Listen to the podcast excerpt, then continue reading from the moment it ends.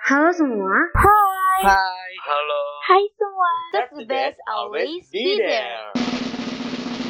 Welcome to What's Up Fellas. Hai Fellas, welcome back to What is Up Fellas Podcast. Oke, pasti kalian semua udah ngerasa kalau episode kali ini kedengerannya agak sedikit beda dari episode-episode sebelumnya. Nah, daripada kalian semakin bingung, yuk kita kenalan dulu. Hai semua, kenalin aku Gaby, dan aku bakal nemenin kalian di segmen WhatsApp World.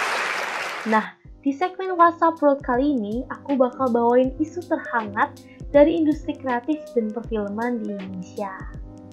Kalau sudah tentang industri kreatif dan perfilman, pasti teman-teman udah nggak asing lagi, apalagi generasi muda seperti kita. Karena banyak banget remaja-remaja yang berkecimpung dalam industri tersebut.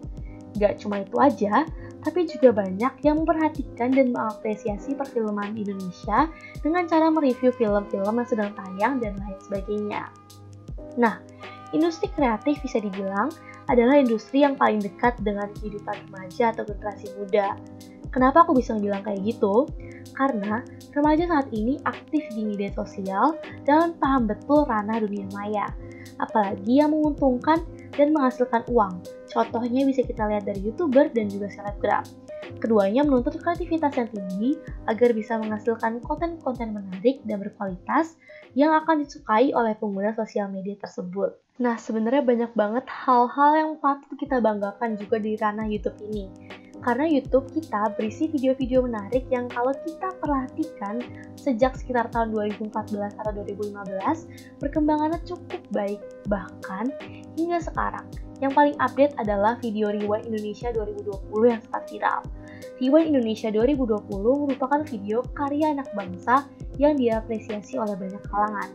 Memang, kreativitas itu tiada batasnya.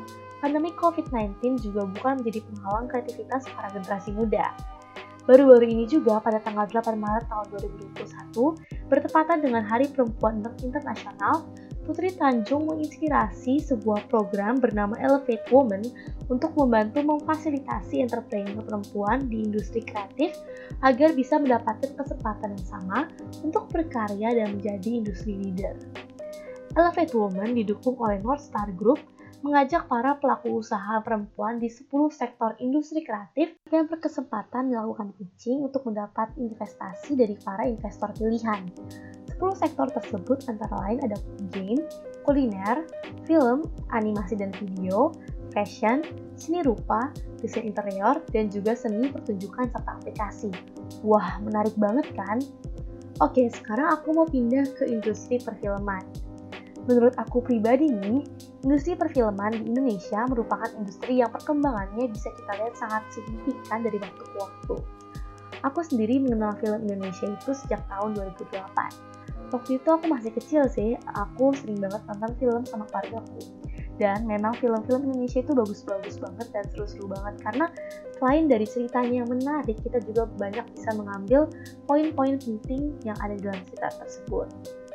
Nah, kalau dilihat dari perkembangannya, film-film sekitar tahun 2008 sampai tahun 2010 itu juga banyak masuk ke ajang yang bergensi.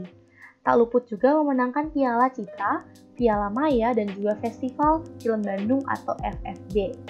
Dan gak cuma dalam negeri aja nih, tapi film-film Indonesia juga ada yang sampai go internasional.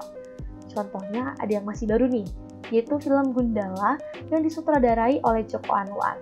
Gundala ini berhasil berkancah di perfilman internasional lewat penayangannya di Toronto International Film Festival. Memang gak heran sih ya, film-film garapan sutradara ini sering kali go internasional dan memenangkan beberapa nominasi. Nah, kalian tahu nggak film Laskar Pelangi? Pasti tahu dong ya. Nah, film Laskar Pelangi ini yang disutradarai oleh Riri Riza dan diproduksi oleh Miles Film ini berhasil mendapatkan penghargaan dari International Festival Film for Children and Young Adults di Hamedan, Iran. Wow, keren banget kan?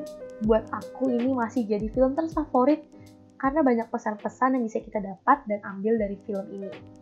Nah, dan ada lagi nih, film Rumah Darah yang bergenre thriller.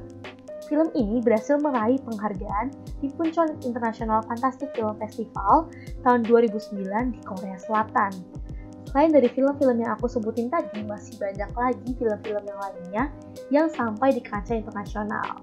Oke, tadi kita udah selesai untuk flashbacknya. Nah, baru-baru ini nih, para pemain film, kru, sutradara, dan juga semua yang bergabung dalam industri perfilman membuat suatu surat terbuka untuk Bapak Presiden Joko Widodo. Surat ini memiliki pesan untuk pemerintah agar bisa mendukung penuh sektor industri perfilman yang bisa berkontribusi dalam perekonomian negara. Karena kita semua tahu kan kalau selama pandemi ini bioskop ditutup sehingga banyak penayangan film yang tertunda. Nah, namun sekarang ketika bioskop sudah dibuka, ternyata banyak banget orang-orang yang masih belum mau pergi ke bioskop dan lebih memilih menonton film melalui online atau daring. Nah, yang menjadi masalah adalah banyak sekali orang-orang yang menonton film melalui situs pembajakan atau ilegal. Nah, kalian sendiri gimana nih nontonnya? Melalui situs legal atau ilegal?